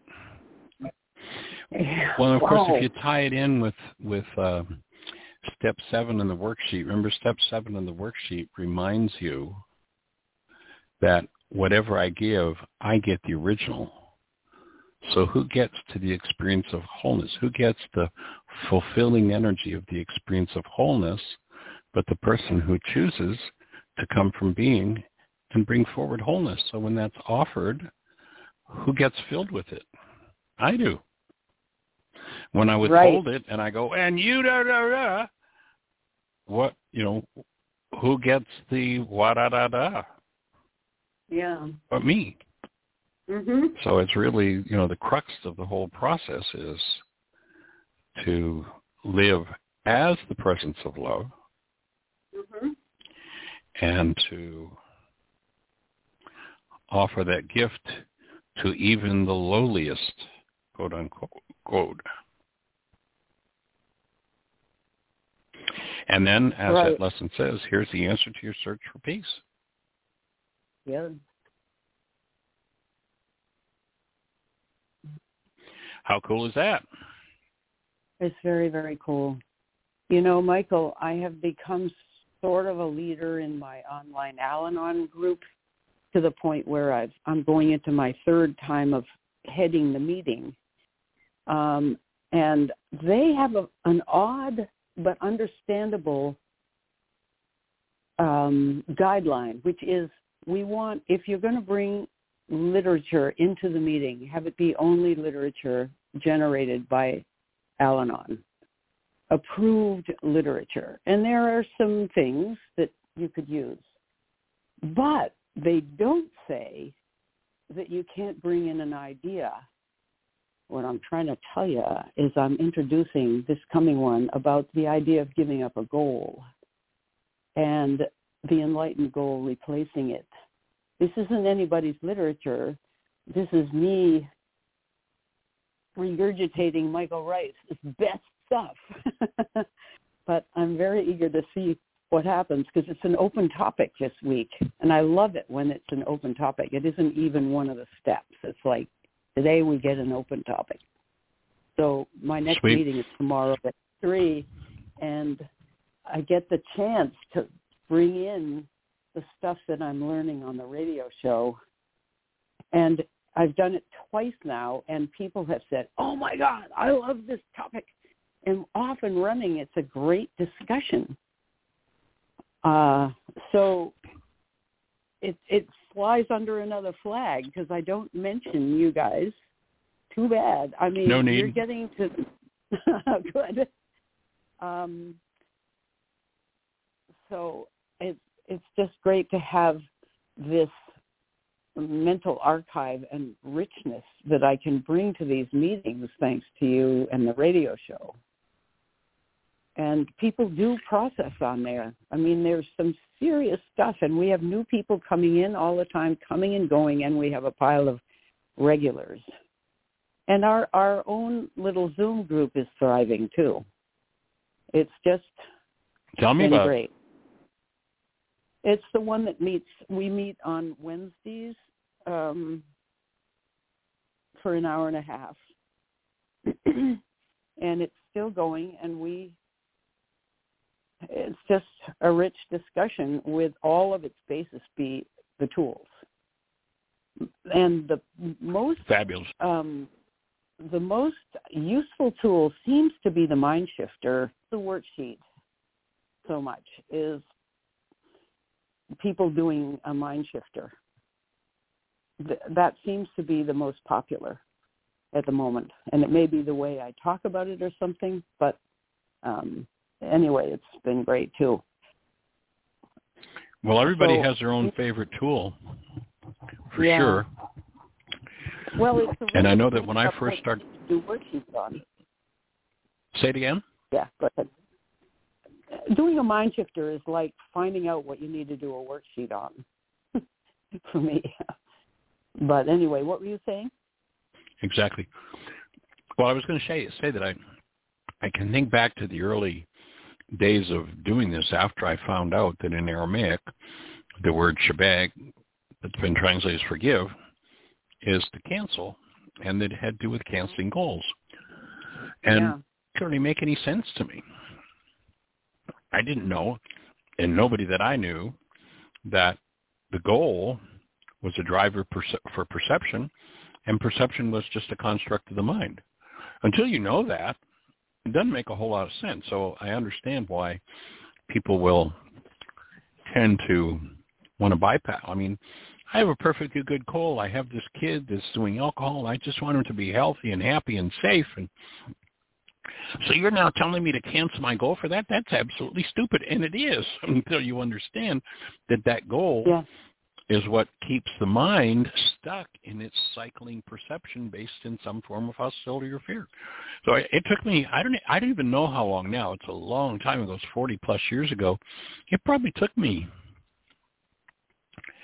I don't know, 3, 4, maybe even 5 years to start to really formulate the worksheet in a way that I would present it in every workshop. And, of course, now it's the lead workshop. I mean, for the last almost 40 years, it's been the lead workshop is always the worksheet, always why is this happening to me again. But it took 4 or 5 mm-hmm. years for me to get enough feedback from people who, when I would casually mention canceling a goal, tried it and went, oh, my God, that's so powerful. So mm-hmm. I certainly yeah. understand that it takes time for people to build the brain cells for that. And you know, I mean, it literally took me 35 years to comprehend and explain reasonably, logically, why you would cancel a goal. Right. And what it does. I mean, well, so the Al-Anon people do that, but they come at it from a different angle. They are aware of wanting, well, they're aware of wanting their person, their alcoholic, to be well, but they're also aware that if they want it and are experiencing anger, frustration, sorrow, whatever it is, that they're not, that they are in a codependent relationship, and they must pull themselves away from that and observe and unconditionally love the alcoholic, and then go for correction from a healthy, centered, loving place, which I think is like the enlightened goal. They get that. That's it, exactly. Yeah, and they talk about how they did it. Often we have testimonials on there where the woman says, you know, it's the first, well, one of them was saying, it's the first, they were talking about Thanksgiving. It's the first Thanksgiving where my alcoholic came home, got drunk, did the whole scene, tried to wreck everything, and I was at peace. I watched, I prayed, I saw her, what she was doing, I loved her, and I was okay. So they're doing it. Yep, perfect. Awesome. And, you know, as often as possible, I'd throw that in, like, you know, well, it sounds like you canceled the goal for them to be okay. And, gee, and that opens space. And when people yeah. specifically, I think people will arrive at a lot faster when they go, oh, yeah. all I have to do is cancel my goal and go back to my connection to love, bring forward this presence of love. It's just, you know, it's monumental. That's exactly what I want to do. It's exactly Sweet. What I want to do. And then I know I'm not supposed to and I might not be allowed to, but I want to introduce the worksheet at that point and just say, I have a tool that I've been using, but, you know, it isn't in the literature. It isn't, you know, and one or two of them might say, give it to me anyway. I don't know where I'm so new at this that I'm not sure how I already, you know, I might yelp in the middle of somebody else's talk and you're not supposed to crosstalk or influence or anything, or I might say some wisecrack in the chat, which is sort of like crosstalk. I'm a little bit of a rule breaker, but I haven't gotten into trouble yet. No. I'm not. Not yet. Cool.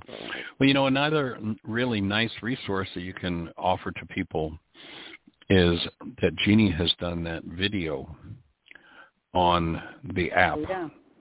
And just letting so people, good. You know, there's an app for doing that. And yeah. if you give people that link, she goes through the worksheet step by step by step. It would be a really good starting point for people. Just simply, oh, there's an app for doing that.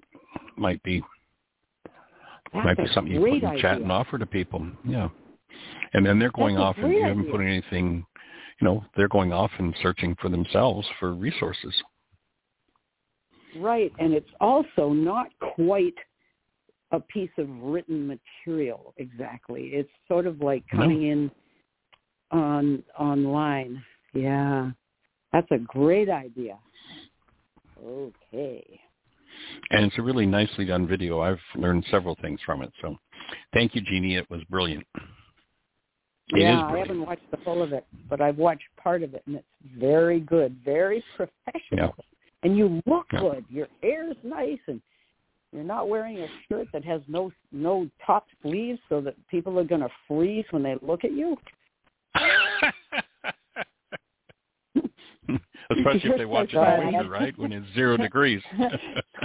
I know. She posted a picture of herself, and it looks as if she has no sleeves. And I'm thinking, what? I told her it was a cold shoulder sweater, but anyway, I just sent you an email too, and for those who are listening on the website, and I mean, there may be information that you can use there without mentioning us or the website, but if there is a link about the 12 steps and, how it... I see it. And then there's another link within it, want to stop addiction, where to start. And so there we had, we called them Recovery Wednesdays that we did, I don't remember how many years or a whole year or something. It was back in like 2015. Yeah, that Gail was with us, and she, was in AA, and she would tell all about the history.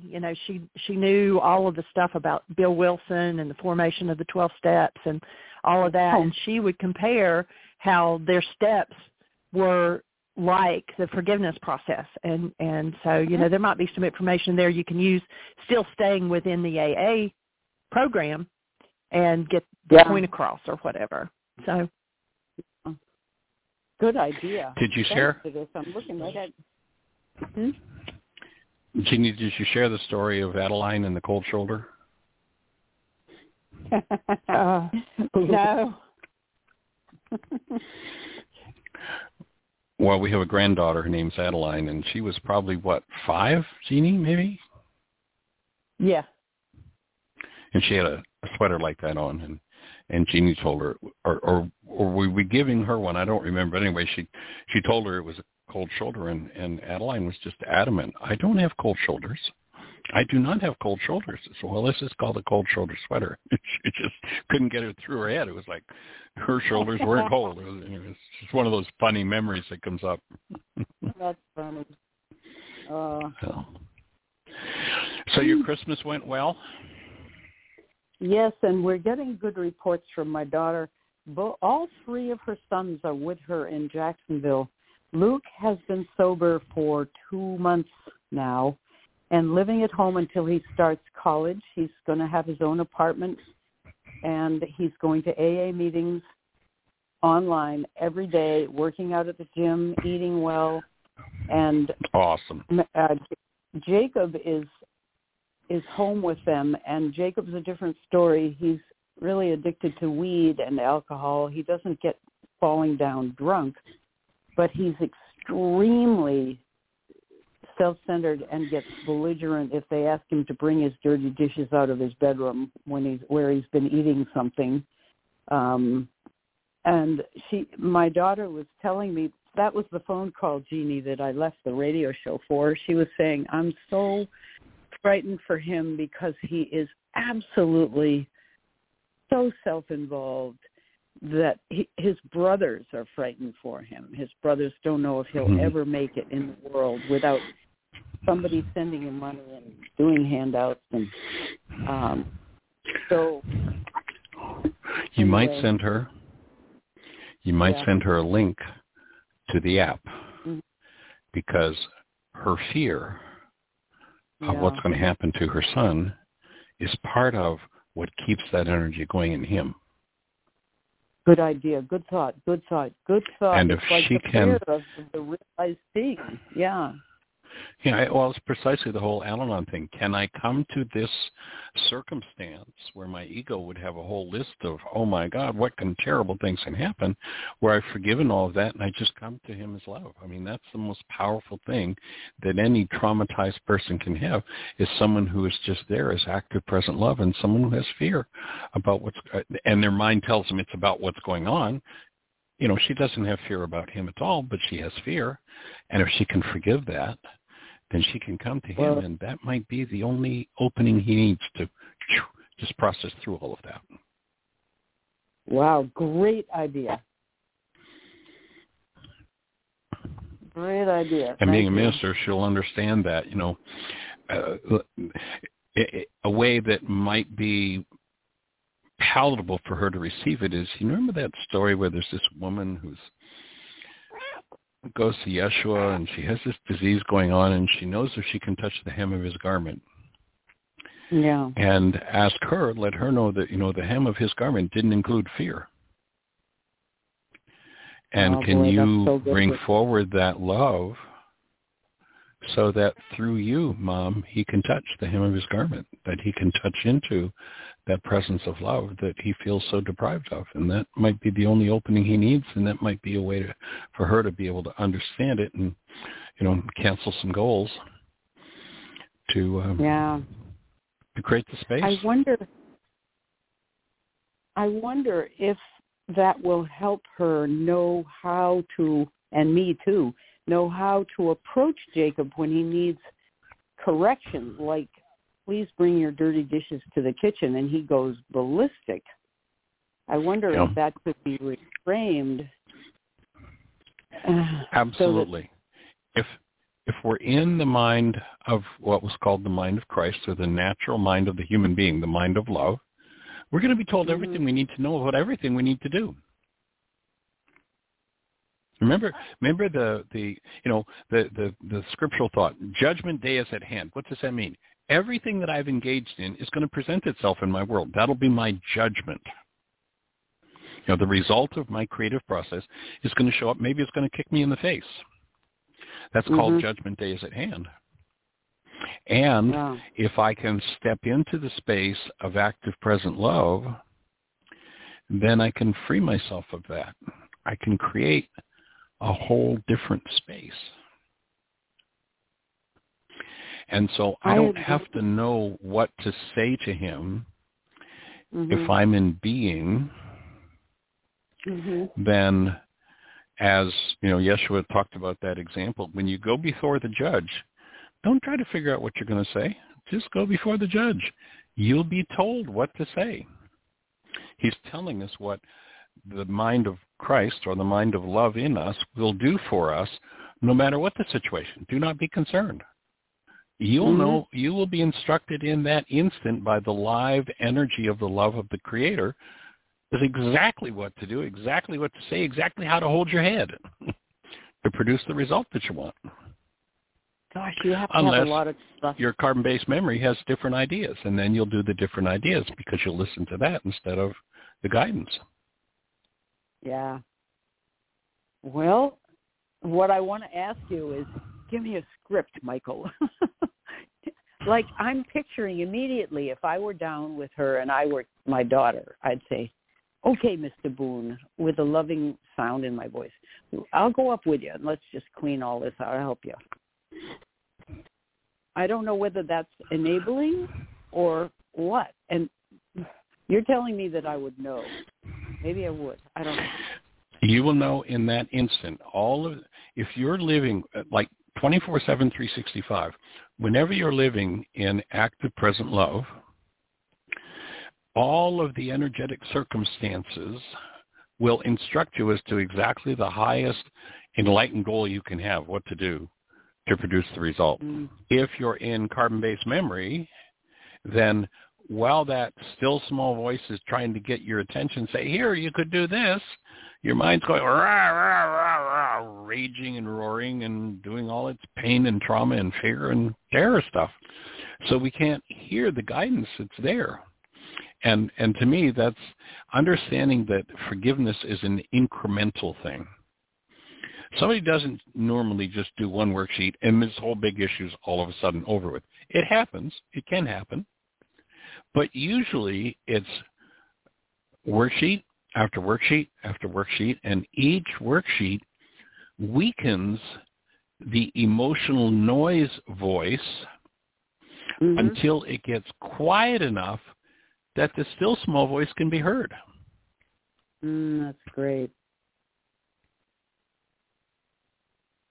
So it might take 77 times 70 worksheets to get to the point where, you know, generational patterns, you know, how many generations do you suppose watched, you know, sons, husbands, fathers die of alcohol or drugs or hostility, whatever it was? You know, how many generations in any and all of our bloodlines hold that? And so those developed, those well-honed skills of fear and trepidation, for most people, have a very loud voice inside their heads. Yeah. And when I can collapse that voice, you know, I can do it in one worksheet. If I collapse that voice and I'm really on my toes, that instant where perception collapses, where that voice collapses, can be a total near-life experience. Bingo. Ah, there it is. Usually it takes a little longer. Mm.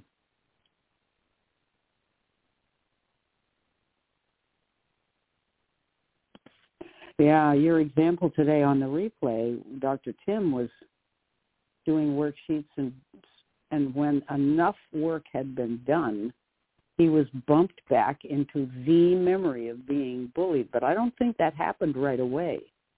I think he had to do some worksheets before he got there, if I remember right. Yeah, it usually takes time. It's a process for sure. Yeah. For sure. So joining you in the process and holding the space. Thanks. Good idea. All right. Well, any other thoughts for you, young lady? No, no more thoughts. All right. Well, we're holding the space for both of those young men. All right. Take care. Blessings. Thank you. Appreciate you. Best New Year yet of your eternal life. We have another hand up. We're down to 6 minutes, but let's see what we can get in. Area code 843. You are on the air. Who do we have? This is Paula. Can you hear me? Loud and clear, young lady. Welcome.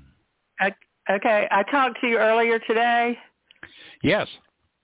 Actually, I shared at the beginning of the show that I'd gotten a couple of phone calls, and you were one of them, so welcome. Okay, thanks. Like I told you, I'm dealing with some very serious medical issues. And it's really doing a number on my body. I had a kidney stone, yada, yada, two procedures.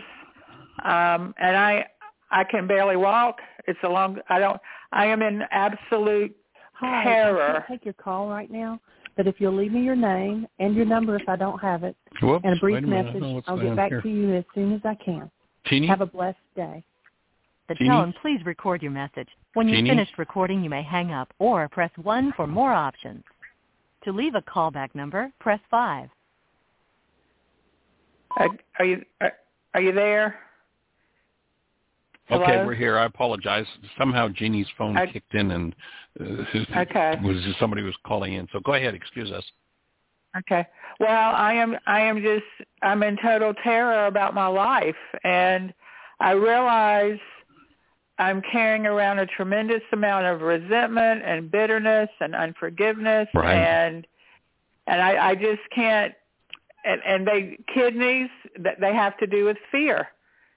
And like I said, I'm in absolute terror, and all I can imagine is more horrible things happening. And I don't. When you talk about love, I don't even know what you're talking about. Mm-hmm. I don't even have a clue what you're talking about. Well, let's start there. Do you have any children? No, but I have nieces and nephews, and I adore those children. Okay, so let's go back to the first moment that your sister or your brother, whoever it was, had one of those nieces or nephews, and as a newborn, you held them and looked into their face. Allow yourself to go back to that moment. And if you tap in to the essence of that newborn, what word would you use to describe the newborn? Unconditional love. Okay. Then the next question I would ask is, and what was his or her name? Madeline. So was Madeline loving you in that moment where you were holding her, or is Madeline love? I would say that she's love. Okay. So here's the first hitching post for your healing process I would offer. To recognize that you started out and are still in your essence the same as Madeline, the pure presence of love. But you've allowed hostility and fear to displace your presence in your own body. You know, represented, I don't know if you were on at the beginning of the show, but I talked about an insight I had just, you know, with this whole contemplating this whole Christmas season and the whole story of the Christ being born in a manger, and that, you know, the inn was full, and the inn is representative of the human body that's filled with hostility and fear and terror. And so there's no room for love to enter and come into awareness. It's there. It's what you are. You and Madeline started out, as every one of us did, as the pure created essence of love. The challenge now, I would offer, is to forgive, not ever let anybody in your life that's ever done anything off the hook for what they've done, but to go inside yourself and remove the accumulated energies of hostility and fear that make your body an inhospitable place for love to show up. And the core of that process, have you ever looked at or done the reality management worksheet process? The forgiveness process that we teach? No, I just I found out about it last night looking on your website. Okay, great. So I sent you that email, and in the email there's a 3-hour workshop, and one of the first links, or if you just start following the links, there's a workshop that explains how to start to remove those energetic patterns of hostility and fear that you're acknowledging are in you and destroying you, how to literally remove them from your structure. So here would be my invitation. Create a 3-hour time space where you can watch that, and then the next link takes you to the worksheet. Download from the website the worksheet, or get on your phone and download the app for forgiveness, and do a worksheet or two, and then tomorrow let's talk about what you get out of that, and we'll help clarify it and take you to the next step. We're getting down to just the last few seconds, so we're not going to be able to step into that now, but if you would watch that Why Is This Happening to Me Again workshop, it's in the link that I sent, in the email that I sent to you. Watch that and get a hold of a worksheet and do, you know, I explained in the workshop how to do it. Do your best to do one, and then we'll answer questions for you and support you in the next level of that. Okay? Okay, I can't print off anything off my phone, but I'll see what I can do. Okay. Well, you can if you go to your app store on your phone and you type in the words Heartland, one word, Heartland, Aramaic forgiveness, you can download the app and you can do the worksheet right there on your phone. So if you can get to your email, watch that video, and then download the app, then you can do a worksheet on your phone. And then tomorrow, call early, call like if you can, right at 1 o'clock, and we'll step in and we'll assist and support you in understanding the worksheet and how to develop the skill of doing it, and you will get rid of your hostility and fear. If you'll do it, you'll be rid of it. You'll be freed of it. It'll take time. It'll take work, but it'll start to disappear from your experience. No matter what's going on in your world. Okay. All right. And in the meantime, we'll be extending love in your direction, literally holding you in that space. And we'll look forward to hearing from you tomorrow.